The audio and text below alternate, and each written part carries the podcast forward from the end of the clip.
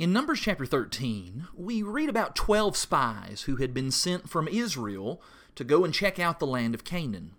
In verses 32 and 33, 10 of those spies returned, and they gave a bad report, saying, The land devours its inhabitants, and all the people whom we saw in it are men of great size, and we became like grasshoppers in our own sight.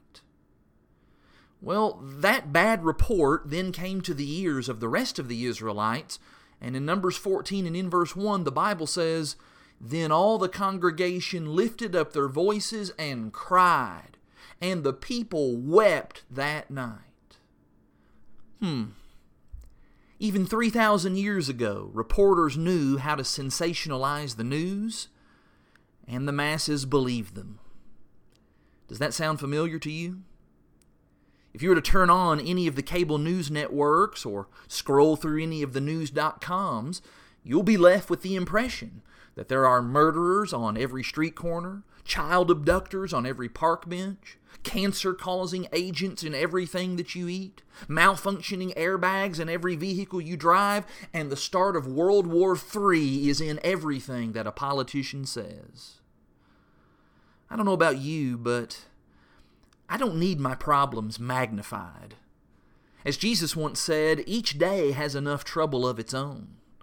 I don't need the news magnifying troubles that I never knew existed or that may not even exist at all. You know, the truth of the matter is, it's the media's job to sensationalize and to make us think that the sky is falling. That's what draws ratings. Think about it.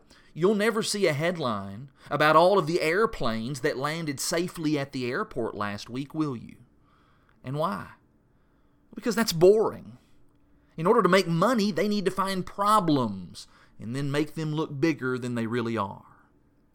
And so here's a suggestion. Rather than subjecting ourselves to having our problems magnified, how about we limit our media intake?